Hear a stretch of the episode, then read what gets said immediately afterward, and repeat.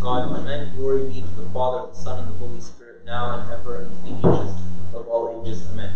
So, uh, I have to tell you something. I really, really love the book of Haggai, which is the book which comes right before the book of Zechariah. The book of Haggai is on the same exact topic as the book of Zechariah, but it's a completely different message. And uh, I have to tell you the, the honest, my, I'm being very just very blunt and honest with you. The book of Zechariah is 14 chapters. It's the longest book of the minor prophets. I love the minor prophets because they're short and I don't get lost in the like in the forest. I can see the forest from the trees because they're short. I can read them from beginning. But Zechariah was always too long, and I have never had any idea what he was talking about until I realized when I started studying it that he's actually speaking about the very same thing that Haggai is speaking about, but in a completely different tone. Um, and it's full of messages of encouragement and full of messages of, of like rebuilding and reassembling and putting back together. It's, it's really, really a beautiful book. But before we dive deep into Zechariah, I just want to situate you. Um, I remember for the longest time, um, I knew various different stories. I remember I did an exercise with my grade 9 Sunday school class a long, long time ago. Uh, and I gave them a list of names uh, Adam, Noah, Moses, uh, Zechariah, David, Solomon, and I told them put these in chronological order. About two people got more than 50% of it right. Um, so, uh, so I think we, we know the, these stories. We know David and Goliath and Daniel and the lion's den, and, and we know the stories, but where they fit in the overall picture sometimes gets a little bit a little bit confused. And so I, I, I look for like a, a, a, really quick and easy schematic. So if you look at this here, we're going to go from, from Adam to Jesus in, in, in three minutes. Okay? Just to situate you, the overall picture. God creates the world and the creation, right? And Adam and Eve and Noah, the whole world goes bonkers everybody becomes evil in Genesis 6. It only takes a few generations. And by Genesis 6, every thought of every man was evil all the time. Four superlatives showing how evil the world had become. So God says, let's wash it anew and let's begin a, a, a new thing. And St. Cyril gives a very beautiful um, explanation of this. But we won't, we won't belabor the point. Noah, the flood, and so on. And then after Noah, Noah's like the great grandfather of a guy called Abram. Abram becomes Abraham. Abraham is the first person to know God intimately since Adam. Noah knew God, but not the way Abraham did. Abraham was like a friend of God, right? And Abraham becomes the one to whom the promises are given right? But the promises are not to Abraham, St. Paul explains to us in Galatians 3, nor are they to Isaac, nor are they to Jacob, nor are they to a certain people as like the chosen people of God. This is not actually correct. And St. Paul corrects this thinking in Galatians 3, and he tells us that the promises were made to the seed of Abraham in the singular, not the plural, not the seeds of Abraham, but the seed of Abraham. And St. Paul points that out, the difference between the singular and the plural, and that all of the promises that God made to Abraham, and God made in all of Scripture in the Old Testament, were made to Christ. And then he tells us, we who enter into Christ, all the promises which are to Christ are to all of those who are in Christ. Um, and so, so that's Abraham and so on, right? Then Abraham has Isaac, Isaac has Jacob, Jacob has Joseph, Joseph goes gets sold by his brothers into slavery into Egypt. A couple of generations later, Pharaoh forgets about Joseph and all of that. He enslaves them. Moses takes them out. They wander around for 40 years, right? So now we're here at the Exodus, right? And they wander around for 40 years in the desert, and then Joshua brings them into the promised land, and then begins the conquests where they conquer all of all of the promised land, and Joshua divides it up between them. Then Joshua dies, and all of the generation that saw, that were like children when they came out of Egypt, died. And the people forgot God. And they forgot God, and so what did they do? They started to worship the gods of the people, the land that they inherited. Every time they do that, they become idolatrous. They get conquered by another nation.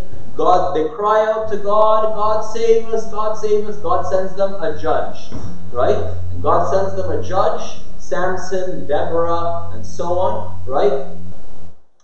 Judges, we're here sort of in the middle of the schematic now, they tell the people, you did wrong, you have to repent. They repent, they lead the judges. So the judges are kind of different from prophets because they also lead the people into battle and liberate them from their captives. And the book of Judges is like this sine wave. You know what I mean? They become idolatrous, they get captured, they cry out to God, save us, save us, right? And then uh, they, they, God sends them a judge. The judge, you know, leads them in battle. They get out of captivity, right? And that generation passes away. The next generation forgets God, and down we go back down the sine wave. You know, and so they do this in the book of Judges, right? And then after that, the last judge is this guy named Samuel. And God knows we could spend all evening and every evening from now till the end of the year talking about Samuel. Samuel is one of the most beautiful characters. If the top five, my top five favorite characters in the Old Testament, Samuel would certainly be one of them. And Samuel is the last judge. Samuel is a prophet, and Samuel is a priest. Samuel is a very beautiful Old Testament prefigurement or Old Testament icon of Christ, as is David, because David was also a king and a priest. Well, he wasn't a priest, but he actually offered a sacrifice, but that's another story, and a prophet. Anyhow, so, and then they people go to Samuel and they tell him, Samuel, we want a king. And Samuel goes ballistic on them. Because why do you want a king? And God tells them, why did you get upset with them that they wanted a king? In asking for a king, they didn't reject you, they rejected me. So from that, we see that God saw himself as the king of Israel. God was the king of Israel. So when they asked for another king, it's like if I go to my wife and I tell her, I would like to get married to a, I would like to have a wife.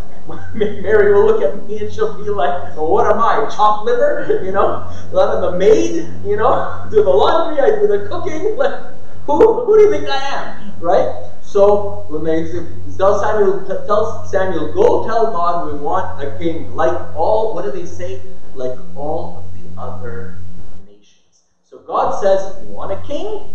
Samuel, go tell him I'll give you a king. But he's going to take your sons, draft them to be in his army, and take them to battle. And only some of them are going to come home. He's going to take your young women to go work in his bakeries, and to work in his sewing, and to work in this, and to work in that. And he's going to make you pay taxes and customs. And he's going to take you as workmen to work in his quarries and to work in his king, in, in, in his palace, and so on. You want a king? I'll give you a king. So what does he do? He gives them a king, right? This is one of those things where watch, watch what you ask for, God might just give it to you, right? And he gives them a king. Who does he give them? He gives them Saul, right? And Saul does exactly what God said he would do, right?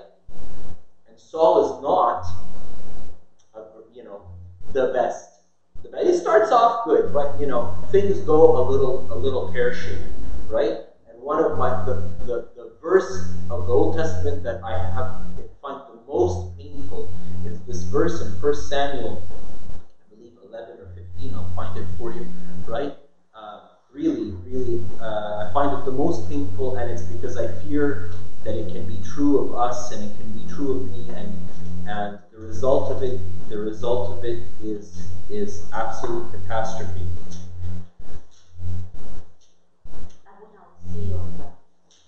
Sorry? We see your notes. Yes, yeah, yeah, you can see my notes. I don't mind if you see my notes. But, but, but, but, uh, but you don't need to see them. Uh, so, yeah, it's, sorry, sorry, it's uh, first, it's First Samuel 15. First Samuel 15, the all-time, my, my all-time, I love the Word of God. Okay, don't get me wrong. I love every letter of Scripture. But my all the, the, the all my all-time most hated verse in the whole Bible is 1 Samuel 15, verse 11. I greatly regret that I have set up Saul as king, for he has turned back from following me. Samuel 15, uh, 1 Samuel 15, verse 9 and 11. Yeah, I'm reading verse 11. Turn, I greatly regret that I have set up Saul as king, for he has turned back from following me and has not performed my commandments. And it grieved Samuel, and he cried all night long. Why did God, why was God greatly grieved? Oh, sorry, I said we would look up the verses. Uh, Up the. Uh,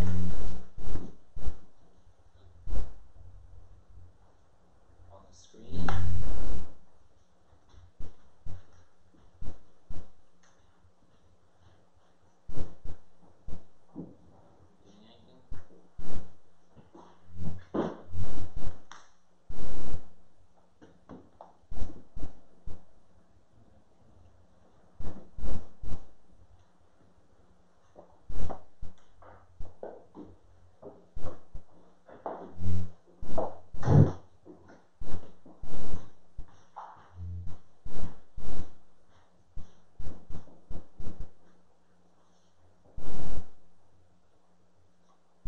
Sorry, I don't know why. Um, I don't know why it's giving me trouble.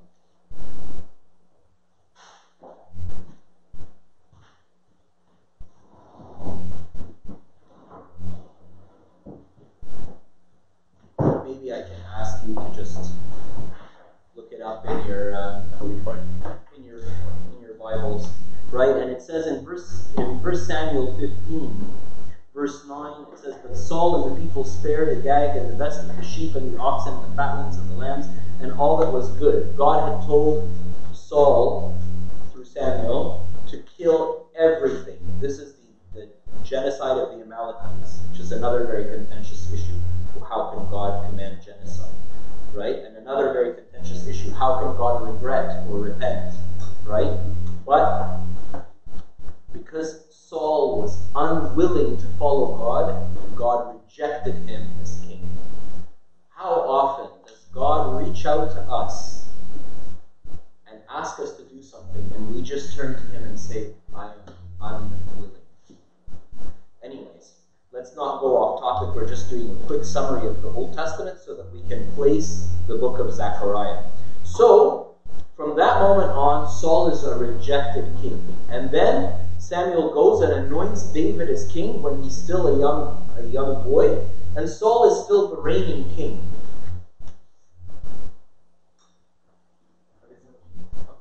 Um, and Saul is still the reigning king. And then the story of David and Goliath, and uh, Saul chases David around trying to kill him, and finally Saul and Jonathan die on the battle of Mount Gilboa, and Saul is, is gone, right? And David then becomes king. David becomes king, and then so we're here in the kingdom, in the kingdom column here. Then you have David and Solomon and Josiah, right? And you have all of these kings, and then Solomon's son Rehoboam, not the sharpest knife in the drawer. The people come and tell him, "Look, your dad made us pay huge taxes. Can you, you know, decrease the taxes a little bit?" Rehoboam tells them, "When my dad made you pay taxes, I'm going to make you pay seven times as much." Right? And so what happens? Ten tribes of Israel follow a guy called Jehoshaphat, and they become the kingdom of the north. And all of a sudden, the kingdom of Israel, which was a one large united kingdom, under David and Solomon, Solomon extended the bounds of the kingdom enormously, right? And he made peace with Egypt. He married Pharaoh's daughter, and, he, and so he, he basically surrounded himself with either nations that paid taxes and customs to him, or nations he was at peace with. So from from Ethiopia, pretty much as far as uh, uh, like as Iraq, the whole way up to past into Turkey, Solomon like had was had control, what either like political control or military control. Son came, messed everything up, lost the peace that, that his father had. Divide, the, the kingdom got divided, and the northern became, became a northern kingdom, which were the ten tribes, and a southern kingdom, which were just two tribes, Judah and Benjamin. And some of the kings of Judah were good, some of them were bad. All the kings of Israel were bad. By good and bad here, I mean idolatrous, worshiping, worshiping idols. And then the, the kingdom of the north gets carried away in captivity, and then about, don't quote me, but about 80 years later, the kingdom of the south also gets carried away in captivity. Who goes away in captivity? Our friends Daniel and his three friends. They're little, they're, they're young men when they get carried away in captivity, right? And they, they, they entered like the, the, the, the, the, school, they have to go in and this and that and all the stories that come with them. Now, Daniel lived a really long time. So, Daniel saw the kingdom of Babylon that took them away in captivity. Then the kingdom of Babylon was then conquered by the kingdom. Let me see, I think I have another schematic for you here. Yeah, roughly. I don't know if you can see that or maybe I can zoom in. zoom in a little bit, right? Um, right, so here you have the books and sort of when they happen. So you, you see there's all of these there's all of these prophets. Here, here are the books, the books, the historical books of the Bible are in the middle here. You know. Uh, and then you have the the, the, the, the prophets up here. So they get carried away in exile, and you have so you have in, in, in exile you have Daniel and Ezekiel, right? Are are in exile. They probably were young when they went in exile. Then you have some later prophets like Zechariah, Haggai, and Malachi. They were probably born in exile. Haggai, maybe not. Maybe because Haggai was an old man when he prophesied, right? And then, so you have the, you have the, the Babylonians who took took the, they took Jerusalem and they took they took uh, uh, Daniel and his friends away in captivity. They were conquered by the Medes, right? And then the Medes were conquered by the Persians. When you get to the Persians, you get two characters that are absolutely beautiful, also not prefigurements of Christ, but they certainly have messianic characteristics. Cyrus, one of the king of, of the, of the Medes and the Persians, and Darius, right? Artaxerxes, so between Nebuchadnezzar and his son Belteshazzar, comes this other guy called Artaxerxes. Artaxerxes is the guy who sent Nehemiah back to build Jerusalem. Okay? You guys following or not really? Yeah? They get carried away in captivity, right? One nation conquers another nation, conquers another nation. God gives, God starts to give, during the 70 years of exile, God starts to give His his grace. And that's why grace is all found all throughout the Old Testament. It's not a New Testament concept, it's just revealed in the person of Christ and revealed clearly in, in, in the New Testament through the person of Christ. But he starts to give grace to the children of Israel in the eyes of the reigning rulers. So Artaxerxes was the was the emperor at the time of Nehemiah. Nehemiah was his cupbearer. And Nehemiah walks into to, to the palace and he looks, you know, gaunt and Artaxerxes, what's wrong with you? And he tells him, How can I how can I eat? How can I drink when my city lays in ruins? And he sends he sends Nehemiah and whoever wants to go back. So Nehemiah, here we go. Ezra, Nehemiah, Esther, these people were all at the same time. Who was Artaxerxes' wife? Esther, right? So to help you kind of put all these pieces of the puzzle together, right? Who who who uh, who, who takes over the kingdom from Artaxerxes? Cyrus, and then following Cyrus, Darius, right? And so that leads us to our our book, our topic, Zechariah. So if you open the, if you open the book of Zechariah to chapter one.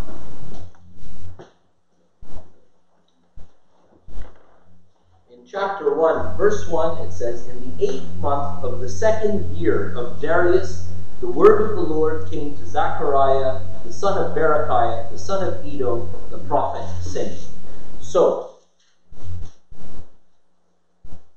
we're in the second year of, of, of Darius.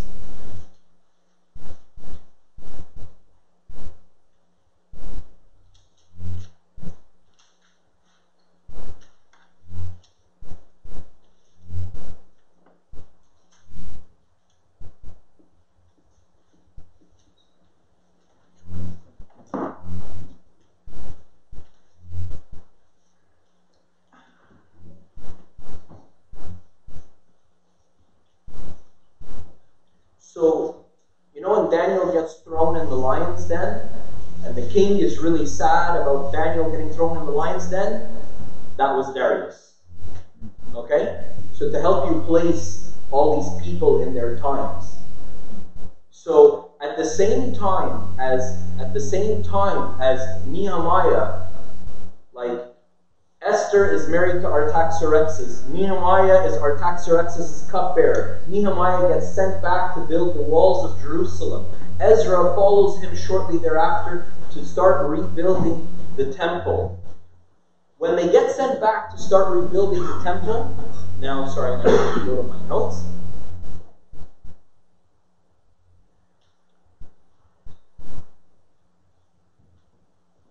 Yeah, so Cyrus in 538 BC decrees that whoever wants to go back to Jerusalem can. Only 50,000 return.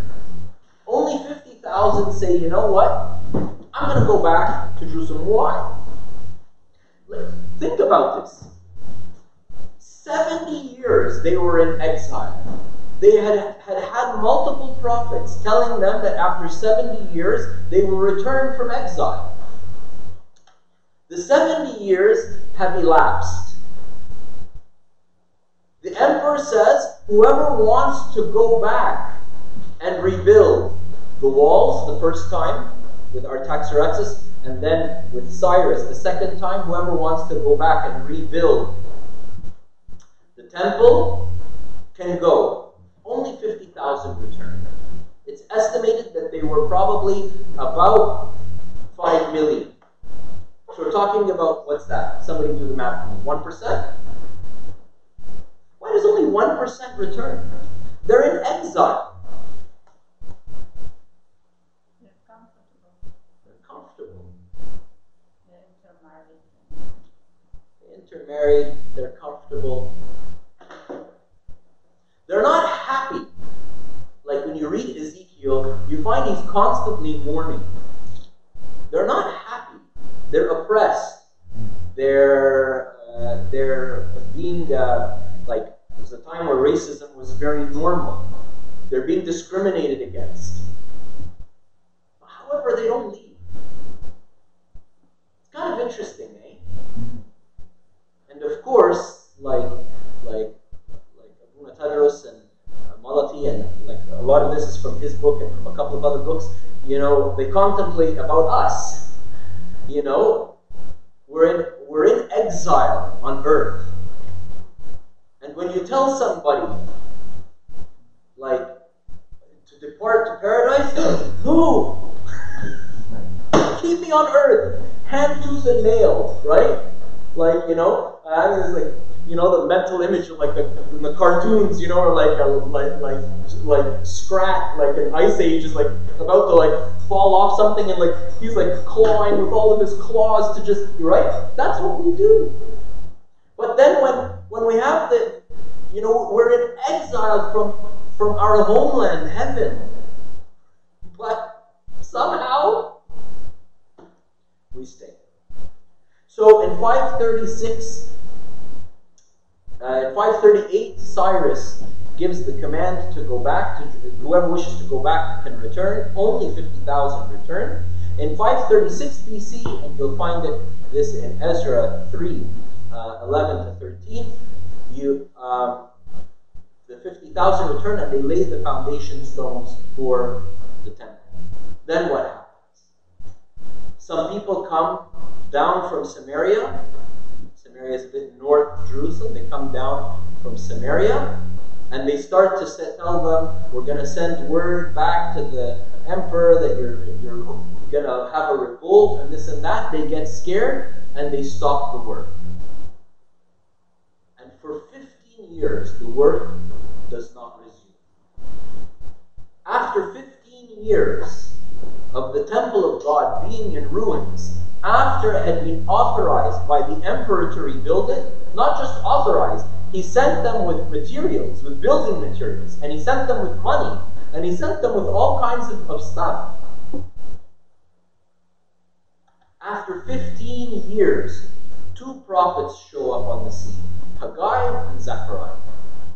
Haggai, I'll, I'll invite you, if you're on Zechariah, flip back like probably just a page, and you'll find yourself in Haggai. In Haggai, you find that he, Haggai, really, it's only two chapters long, but man does he take up to town. I mean, he gives them a whoop. If you, if you look at Haggai, you'll find in verse 5, he tells them, You have so much and you bring in little. You eat and you do not have enough. You drink, but you're not filled with drink. You clothe yourselves, but no one is warm. And he earns wages earns wages to put in a bag with holes. If you go to verse 9, he says, You looked for much, but indeed it came to little. And when you brought it home, I blew it away. Why, says the Lord of hosts? Because my house that is in ruins, while every one of you runs to his own house.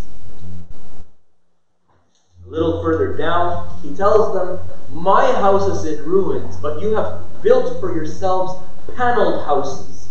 What does paneled houses mean?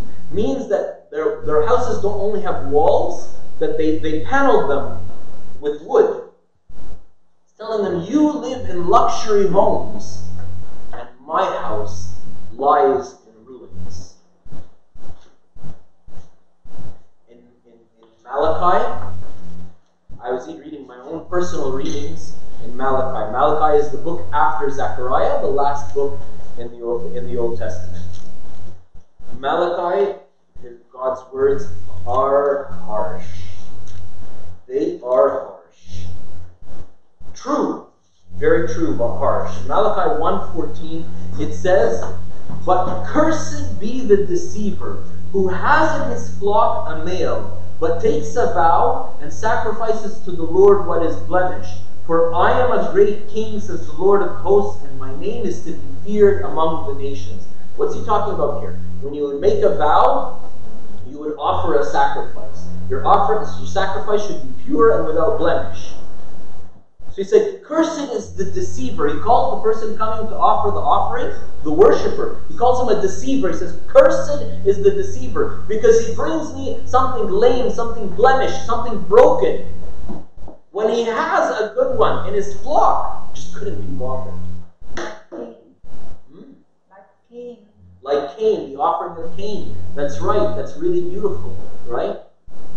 A little bit, the verse right before it, Malachi 1.13, he says, You also say, Oh, what a weariness. He's talking about worshiping God. What a weariness. And you sneer at it, says the Lord of hosts. And you bring the stolen, the lame, and the sick. Thus you bring an offering. Should I accept it from your hand, says the Lord? Oh, what a weariness. Who of us has not been bored church? Who of us has not dragged our feet to come to the service, whatever service we're doing? Oh, oh man, I have Sunday suppers today. Oh man, I have this. Oh. God is saying, Am I not a great king? Am I not a great king? Do I not deserve more from you than your work deserves, than your school deserves, than your friends deserve, than your families deserve? Pardon me to say, than your children deserve? Or you drag your feet with the last ounce of energy you have in the day for me, but you give the prime and the, the best that you have to things that are going to perish. Am I not a great God? What measure do you measure me with? That's the tone of Haggai and Malachi tone of Zechariah, we can see words. Yes. Like us when we smoke. Like us when we smoke. Explain. It's uh, it worship, uh, uh offering of sacrifices. Yes. So this gives you this gives you an idea of the historical context of the time of what was going on. And you find Haggai was probably about 70 or 80 years old when he prophesied. Zechariah, if we go back again to chapter 1, verse 1, Zechariah was the son of Berechiah, the son of Iddo. Who are these people? He was born to a guy named Berechiah, and Berechiah's dad was Iddo. And you're going to find a little further down, he's only called Zechariah the son of Iddo. So was he the son of Zechariah or was he the son of Iddo?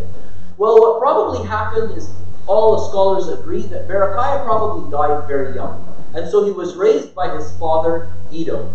Iddo is mentioned in Ezra as being of a priestly lineage. So Zechariah, you'll find, is going to make lots of mention to the priesthood, to sacrifices. He has lots of allusions to that kind of stuff, right? And it's probably um, and it's probably because of the influence of his grandfather who probably raised him, who is this guy named Iddo.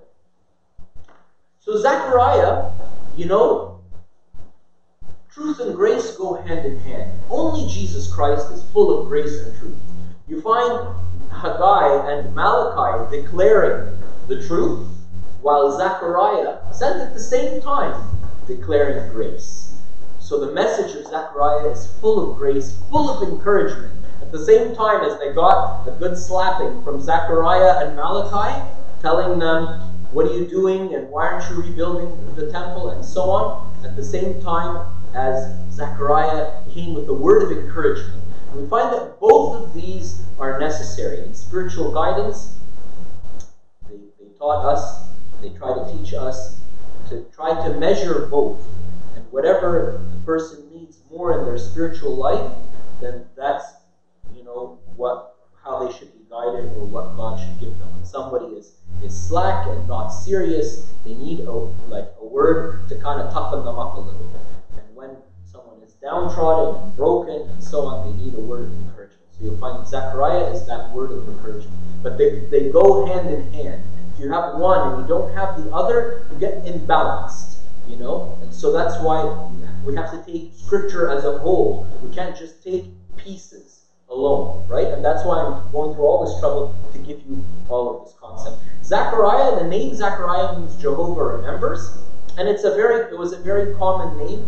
Over 30 people in Scripture are named Zechariah, the father of John the Baptist, and so on. It's the longest book in um, of the minor prophets. It's the most quoted book of the minor prophets in the New Testament. It's the most expounded upon book of the minor prophets uh, by the early church fathers. Um, and uh, probably Zechariah probably began his prophecy in 520 BC, um, in the second year of the of the reign of, uh, of, of, Darius. And the latest date, which is mentioned in the book, is 518 BC. Um, it has a lot of prophecies about the Lord Jesus Christ. Beautiful prophecies. The, uh, the prophecy about the Lord Jesus Christ entering Jerusalem, riding on a donkey, the full, the colt full of the donkeys, in uh, chapter 9, verse 9. Being delivered for 30 pieces of silver is in chapter 11, verse 2. The wounds of Christ are depicted in Zechariah 13, 6. Being pierced in chapter 12. Being the, the suffering shepherd in chapter 13 um, his kingdom is open before all, chapter 9, verse 10. The four horsemen of the, old, of, uh, of the book of Revelation, we're going to cover those today. The measuring of the city, uh, of the great city in the book of Revelation. The two lampstands and the two olive trees from the book of Revelation are also mentioned in, uh, in, in Zechariah and the scattering of the sheep.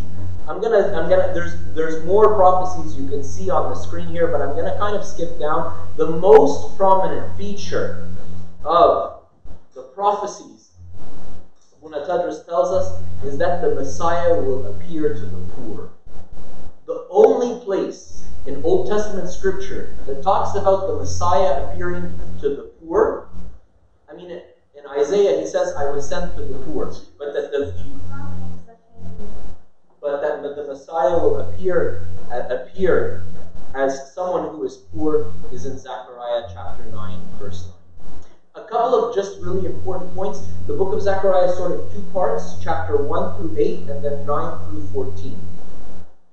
There's actually a little bit of controversy about the authorship. Some people say that it wasn't written all by one person. All the early church fathers and all the contemporary Orthodox uh, like commentators agree that it was written all by one person named Zechariah, but that he probably wrote part of it early in his life and then wrote the rest of it later in his life. And that's why the style of writing is different. The first part um, concentrates really on the building of the temple and encouraging them to rebuild. The second part concentrates a lot on, on the Messiah. So let's dive right in. Just so the, the first part, chapters 1 through 6, is a bunch of a call to repentance and then a bunch of visions. So we'll read, and I'll stop every little while and share um, and share a little bit with you about what's going on. In the eighth month of the second year of Darius, the word of the Lord came to Zechariah, the son of Berechiah, the son of Iddo, the prophet, saying, The Lord has been very angry with your fathers. Therefore say to them, Thus says the Lord of hosts, Return to me, says the Lord of hosts, and I will return to you, says the Lord of hosts.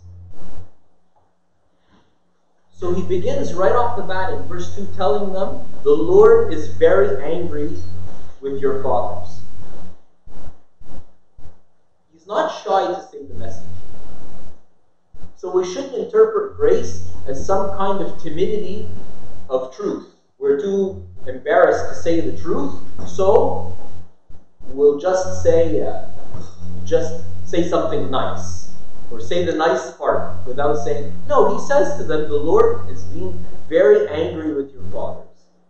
But he follows it up right away. Thus says the Lord, return to me, and I will return to you. If uh, if you open Second Chronicles seven fourteen, you'll find the prayer of Solomon, the dedication of the temple, where where God promises them that if you worship other gods and this and that, and you get carried away, and I turn my face away from you, sin and you turn back to me, I will return to you. Let's try one more time to see if we can get it.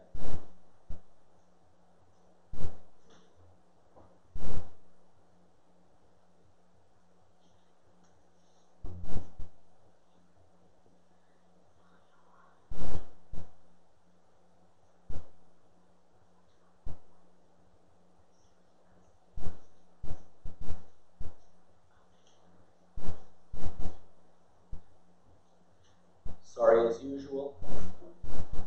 As usual, technology uh, trips us up. In Second Chronicles 36:15, you'll find that there is, if somebody can, can get it for us, there is a prophecy about the end of captivity. Somebody look that up for us, and then they, ask somebody has it, just put your hand up and read it for us. In, in, in, in James, Second Chronicles 36:15. In James 4 8, he says, Draw God, St. James tells us, draw near to God, and God will draw near to you.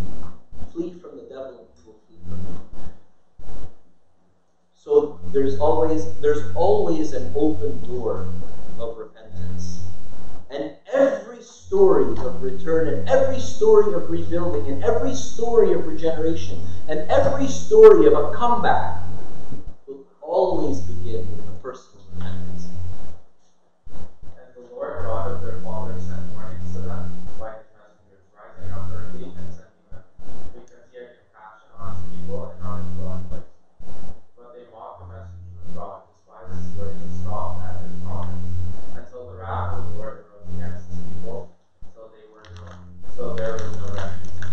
Therefore he brought against them the kings of Chaldeans, who killed their young men with the sword in the house of their chambers, and had no compassion on young men, or virgins, or on the aged or the weak. He gave them all into his hand. And all the articles from the house of God, great and small, the treasures of the house of the Lord, and the treasures, the treasures of the king and of his leaders, and all these he took to Babylon. Then they burned the house of God, broke down the wall of Jerusalem, burned all its palaces with fire, and destroyed all its precious possessions. And those who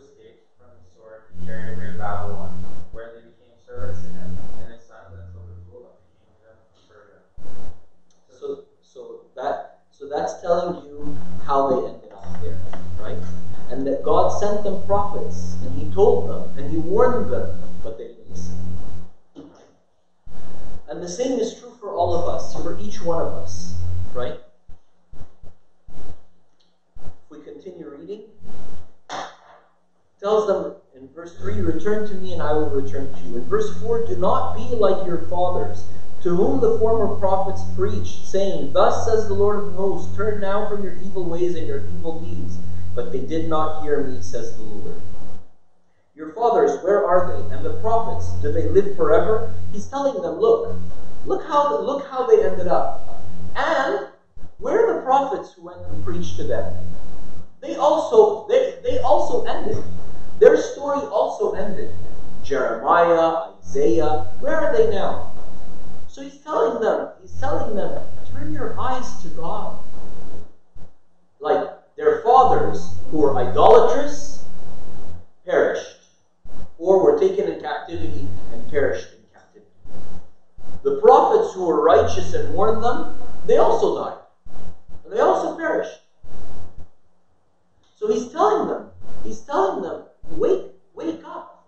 Wake up, return, turn your eyes to God, not because then you will live forever on earth. No, this isn't like a, a quest for like the fountain of youth to live forever on earth. This is this is look look Zechariah is telling them, he's telling you, he's telling me, look to where you're going.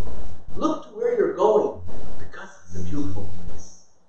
Because it's a beautiful place. Remember the book of Zechariah is all encouragement. We're gonna get we're gonna get to that. Remember, it's about rebuilding the temple, right? Which could be understood in its historical context. And if you remember on Sunday, maybe some of you heard or some of you didn't, I was saying all the prophecies in the Old Testament can be interpreted in four ways. Okay? This is just for your own general knowledge, not just for the book of Zechariah, but all the prophecies. They can be a personal interpretation. How does this apply to you in your life? They can be interpreted in their historical context. Zechariah talking to them about rebuilding the temple in 500 BC. Okay? They can be understood, almost all the prophecies can be understood in all these four ways. About the first advent of Christ. Right? I can't help to tell myself it's supposed to come up later, but I'll tell you. St. Didymus the Blind says that what is this rebuilding of the temple? What is this temple but the incarnation of Christ? Like the, the Spirit of God dwells in humanity. Where does it dwell in humanity? The most clearly, the most evidently, the first, very first time in Christ Himself becoming flesh. And that also could be understood, of course, as as the second coming in the second coming of Christ. So four ways to understand all prophecies: personal in your own personal spiritual life, in its historical context, about the coming of the Messiah, the first coming of the Messiah, right, and the life of Christ, or about the second coming, right? Rebuilding the temple which lasts forever, the heavenly Jerusalem, our home, right? And so Zechariah is telling us, you and me, to rebuild the temple, either, which is, you know, your body is the temple of God and the Holy Spirit dwells in you, says St. Paul, 1 Corinthians 3 and 6. Or is the rebuilding of the heavenly Jerusalem. Point your, point your, take your eyes now away from what I was telling you, you're building your paneled houses, and look to build the heavenly Jerusalem. Build something for the kingdom. Go place a stone in the wall of the kingdom, and God will, will share his glory with you. He will have your name written on it. These are my own imaginations. Don't take them with a grain of salt, right? But look, look to that which will last. Lay up treasures for yourself in heaven, right? Verse 6 Yet surely my words and my statutes, which I commanded my servants and the prophets, did they not overtake your fathers? Overtake your fathers mean outlive your fathers. The righteous and the wicked. The word of God endures forever. What about giving my attention? What about giving my attention and my joy to that? So they returned and said, Just as the Lord had the host determined to do for us according to our ways and according to our deeds, so he has dealt with us. So the people told Zechariah, God has been just. God has been fair. He has been fair. So you can see there, you, you can see sort of the beginning of their now we go into the visions. So we're going to go through eight visions, nine visions. Sorry. So the first vision is in verses seven to uh, um, verses seven to eleven. Right. Three months later, God sends these visions to Zechariah. The 24th day of the 11th month, which is in the month of Shebat, the second year of Darius, the word of the Lord came to Zechariah, the son of Berechiah, the son of Iddo. I saw by night, and behold, a man riding on a red horse, and it stood among the myrtle trees in the hollow, and behind him were horses, red, sorrel, and white. Sorrel is kind of like brown. What's he talking about? Many commentators imagine that Zechariah lived near a, a valley of myrtle trees. Myrtle trees are very, uh, uh, they're, you know, they're, they're uh, not nothing particular, like nothing special about them. They're kind of very simple trees. Um, and around this time, uh, you know, in the month of Shebat, they would have been flowering. And so they imagined that Zechariah was was praying there and was looking at Jer- and was looking at Jerusalem in this valley of myrtle trees from a distance, and he was looking at the temple which was in ruins, and he was mourning over it, and he was praying and crying to God and saying, saying to God, Why? Why is your temple still in ruins? Why are your people not rising up to build? Why did they not, you know, respond to the prophecy of Haggai? Maybe also he was saying, you know, Zechariah was a young man in this, in this initial part of his prophecy, and Zechariah was an old man. And if they didn't listen to, uh, sorry, Haggai was an old man. And if they didn't listen to Haggai, who was an old man, why would they listen to me? And a lot of us might say the same thing. I'm young. I'm too young to be serving God. Or I'm maybe not young in age, but I'm young in my spiritual life or I'm young in my walk with God, or I'm not very knowledgeable, or, or I don't really know. God loves to work through these people. God loves to work through these people. Right? And so he sees this vision. Says, and I saw by night. So when tells us, he says, I saw by night, I mean, it could be that he just it just happened to be nighttime.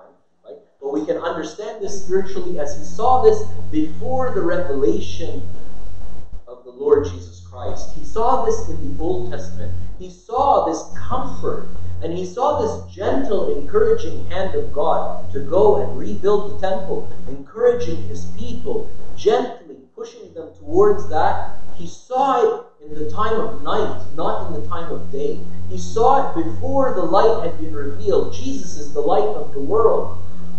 And it, like it says in John 1, he was the light, and the light was the light of men. But those who were in darkness could not comprehend it, like it says in John chapter 1, which we pray the prime prayer every morning, right? And in John 8, Jesus says, I am the light of the world. So before that light was revealed, yet in the night, Zechariah received this, this, this, these words of encouragement and of comfort. And so we also despite our lack of, of enthusiasm to rise up and to build, and to rise up and to build the temple of God, maybe God can, will send us also a word of encouragement, a word of rebuke, maybe, to whip us into shape a little bit, maybe also a word of encouragement to encourage us to move to move forward a little bit. St. Didymus the Blind tells us that the rider of the red horse is the angel of the Lord, a prefigurement of Christ or a Christ figure in the Old Testament. The rider on the horse, he says, is the incarnate Savior. The red horse is the body by which he was clothed. You'll find in our icons, oftentimes in our Coptic Orthodox rite iconography, Christ is often portrayed wearing white and red. White is his divinity, like, like, like heaven, like the sky clouds, you know, and his purity, holiness is white, and red is like the, like the color of earth or clay, you know. Uh, so the red horse is the body, the humanity, the incarnate Savior, the prophet saw him standing among the myrtle trees in the shadows, namely among the, the two shadowed mountains, which refer to the two covenants. Remember, this is at the very end, almost the very end of the Old. After this comes Malachi, then a period of 400 years of silence, and then John the Baptist um, and, and Christ. So the shadow between the two mountains referred to the, the end of the one covenant and the beginning, the beginning of the next. And the fertile mountains uh, and sh- are shadowed because of the richness of thoughts and the multitude of references pertaining to the incarnate God. Then he sees some other horsemen as well. We mentioned uh, we mentioned them already. Red and sorrel, which is kind of like brown and white. Right? Who are they? They are the ones. Zechariah asks in verse 9, Then I said, My Lord, what are these? So the angel who, who talked with me said to me, I will show you what they are. And the man who stood among the myrtle trees answered and said, These are the ones whom the Lord has sent to walk to and fro throughout the earth. When you see this to and fro throughout the earth, that's oftentimes referring to angels. And demons also, but in this case they're angels. You find also the, the same thing is said of Satan in, in, in Job. He has walked to and fro through um, through all the earth. Um, and I won't go into, into too much more than that, but they say they answer uh, uh, so they answered the angel of the Lord, these these other horsemen, right? Said, We have walked to and fro throughout the earth, and behold, all the earth is resting quietly. And so one of the fathers contemplates, and he says, All the earth is resting quietly. But the Israelites are in like turmoil. Some of them are still in exile, some of them are back in Jerusalem and Judea, but they haven't built the temple. Their lives are kind of like half started, half done, half not finished, you know? And um, and it's almost like the Gentiles, the Gentile nations are all at peace, but the people of God are still kind of not like they're kind of like stunted. They haven't reached their full potential. Then the angel of the Lord answered and said, O Lord of hosts, how long will you not have mercy on Jerusalem and on the cities of Judah against which you were angry these 70 years? Now, first time I read this, I, I, I got it wrong. Okay? Imagine this, what's happening here. Zechariah is praying amongst these myrtle trees and appears to him like a red horseman and these other colored horsemen behind him. And he's having a conversation with this red horseman who is also called the angel of the Lord. Right? Now, the first time I read this, how long, O Lord, right, in verse 12, I thought that was Zechariah who was saying that. But read it again. It says, Then the angel of the Lord answered and said, O Lord of hosts, how long will you have not will you not have mercy on Jerusalem and on the cities of Judah, against which you were angry these seventy years? So it's actually the angel of the Lord, which is a prefigurement of Christ, who is crying out to the Lord of hosts, saying, How long, O Lord?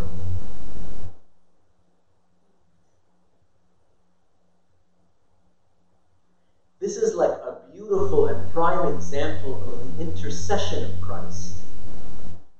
We find in John 17, Jesus kneeling and praying his heart out for us. In uh, Isaiah 63, verse 9, somebody look it up for us and read it for us. It's very beautiful. If you're going through a rough time, or if you feel like things are are not going the way you want them to, and nobody understands what you're going through. Read Isaiah 63, verse 9. In 1 John 2 1, it says, My little children, these things I write to you so that you may not sin. And if anyone sins, we have an advocate with the Father, Jesus Christ the righteous. So we find here evidence of, of, of, of conversation happening between the second person of the Trinity and the Father. Somebody got Isaiah 63 9 for us? Yeah, go for it. In all their affliction he was afflicted, and the angel of his presence saved them. In his love, That, that, that's it. In all his affliction, sorry, in all their affliction, in all their affliction he was afflicted. in all their affliction, he was afflicted. Like, do you not see how this this first little passage in Zechariah 1, we're, like only halfway through the chapter, is like dripping. It's like dripping with incarnation. It's dripping with the incarnate God. It's dripping with the God who isn't in the sky looking down to us and seeing whether our requests are merit his attention or not. You know. Or maybe John's request is a good request, but didn't ask properly. He didn't fast enough. He didn't know. He is with us. He has solidarity with us. He is the one, the second person of the Trinity, crying out to the Lord of hosts, saying, How long, O Lord? How long, O Lord, will you let will, will, you, will you let the nations who conquered them, will you leave them to conquer? And you're gonna see it get answered in the second vision. Hopefully we'll hopefully we'll get to it today. Go to verse 13. Underline verse 13 if you need a word of comfort today. If you need a word of comfort today, underline verse 13. And the Lord answered the angel who talked to me with good and comforting words. The Lord has good and comforting words for you today. The Lord loves to be good to you and to comfort you. So the angel who spoke with me said to me, Proclaim, saying, Thus says the Lord of hosts, I am zealous for Jerusalem and for Zion with great zeal. The word zealous here could be equally translated as, as jealous. Rhyme, but that has nothing to do with it. Just the word, that, the Hebrew word which is used there, or the Greek word in the Septuagint, could be equally described as zealous or as jealous.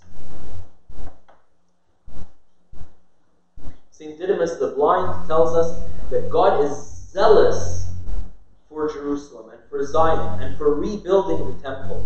This is the part that I was telling you about, that that temple, you know, St. Didymus the Blind says that house is the human body of our Lord Jesus Christ, which he received as his dwelling place. Have you ever have you ever stood to pray and told God like God why is your timing different from our timing? Have you ever stood to pray and told God that God, why are you so slow? You know, and told God like God like hurry it up a little. You know, whether you said it with a laugh like I am saying it, or whether you said it with tears, right? Who of us has not prayed that prayer, or at least felt that God God needs to hurry it up a little bit? We find here that the angel of the Lord, who is the prefigurement of Christ, of Jesus, the incarnate God who has who feels what we feel and who is has a common experience with us, is saying, I am zealous for Jerusalem, or I am I am jealous for Jerusalem, or I am I, I can't wait for the building of this temple. And St. Didymus the Blind tells us that this temple is the, the, the, human body of the Lord Jesus Christ. It's almost like the angel of the Lord is saying, I can't wait to be incarnate. I can't wait to go save them. It's almost as if the second person of the Trinity is speaking to the Father and telling him, like, hurry up already. Can't I be incarnate? Isn't it the fullness of time yet? Like St. Paul says in Galatians. Right?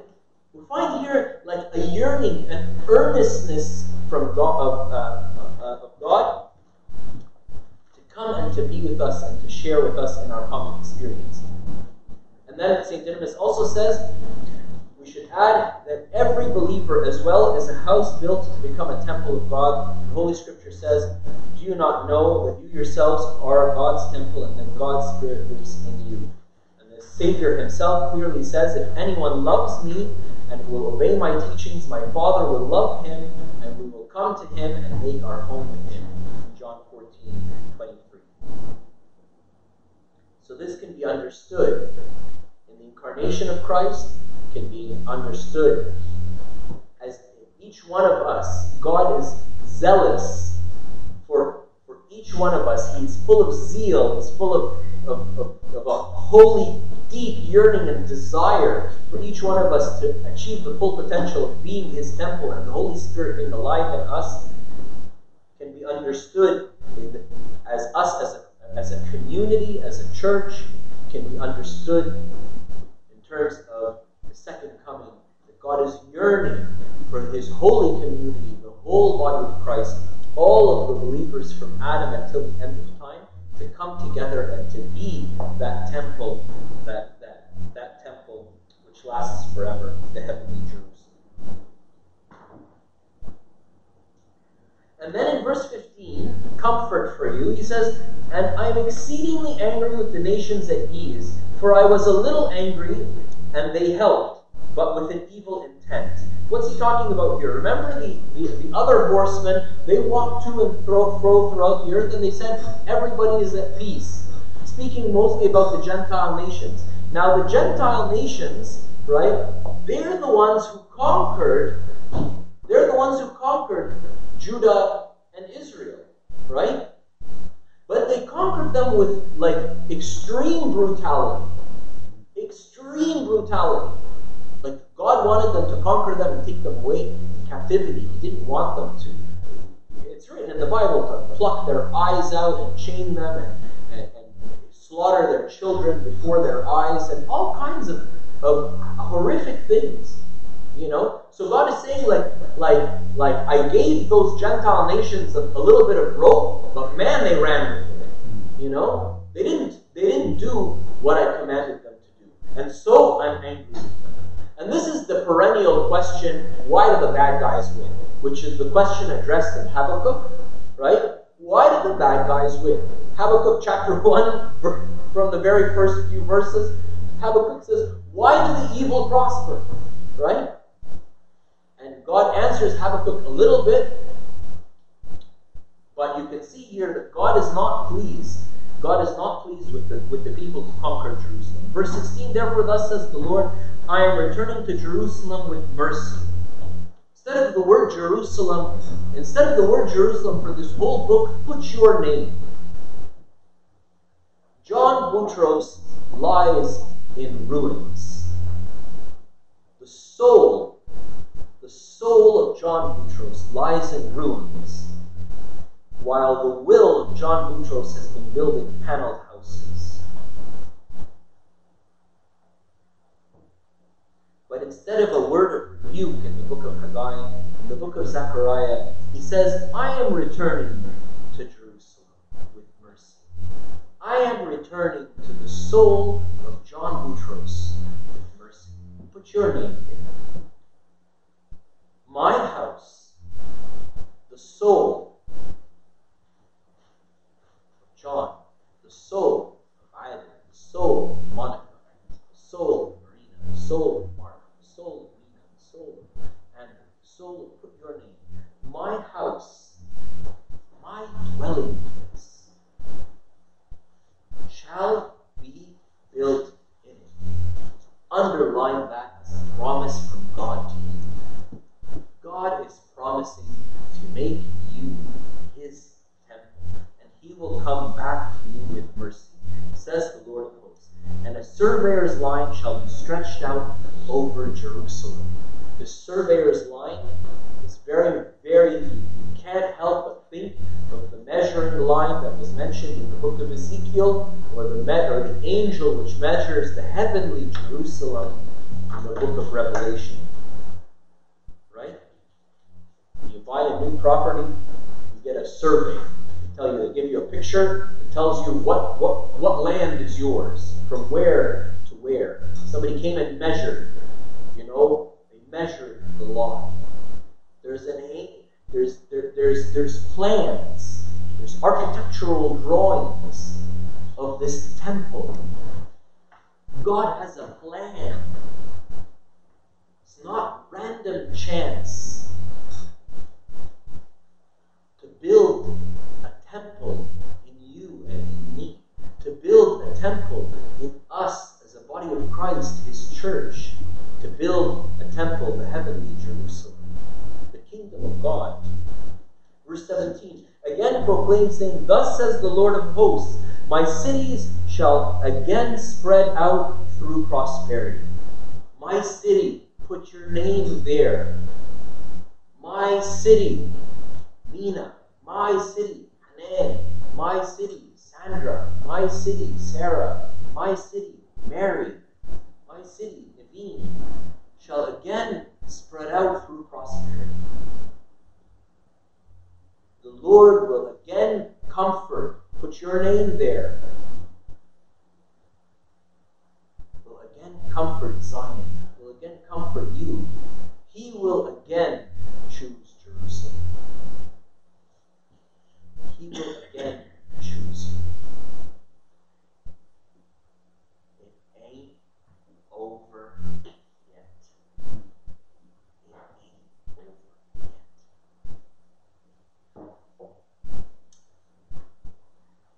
Time is running. I wanted to leave half an hour at the end for questions, but I'm going to end up taking up all the time. I want to finish this chapter because it's really beautiful. Next bit, verse 18 through 21, is a vision of horns. He sees four horns, and then he sees four craftsmen that come and chop down the horns. I raised my eyes and looked, and there were four horns. And I said to the angel who talked with me, What are these? So he answered, These are the horns that have scattered Judah, Israel, and Jerusalem. What are horns? Horns are a symbol of power military power, aggressive power, violent power, uh, military power. Uh,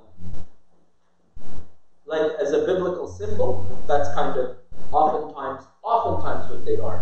Kind of like a rhinoceros. Doesn't have a horn there, you know. Elephants don't have tusks, you know, so that they can look pretty, right? They're there, they're there, you know, protect, to attack, to gore other animals, right? So he says these four horns are those who have caused trouble to my people. So biblical commentators tell us these are the kingdoms of Assyria and Babylon, the uh, kingdoms of Persia and the Medes, the kingdom of the Chaldeans, and then the kingdom of the Romans. So, what will happen to them? Then the Lord showed me four craftsmen. And I said, What are what are these coming to do? So he said, These are the horns that scattered Ju- Judah, that no one could lift up his head. But the craftsmen are coming to terrify them, to cast out the horns of the nations that lifted up their horn against the land of Judah and scattered. Again, a message of encouragement. Inasmuch as there were four horns, there are four craftsmen. Early church fathers, St. Augustine or St. Didymus, they're the ones who wrote a lot about this book of the book of Zechariah. And I'll, I can tell you next week if you want.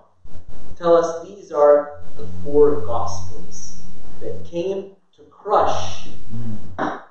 They came to crush the depression of sin, the depression, defeat, the message of the gospel. God loves you and He loves me. And He has a revival planned for you and a revival planned for me. Don't despair. Don't despair. Be encouraged. Go back and read this first chapter again. And every time you see the word, I will rebuild my house, I will rebuild Jerusalem, I will rebuild, put your name there. Put your name there. Make it a prayer. Make it a promise from God to you. And be encouraged. And God loves you. And He loves to encourage you. And He will build His temple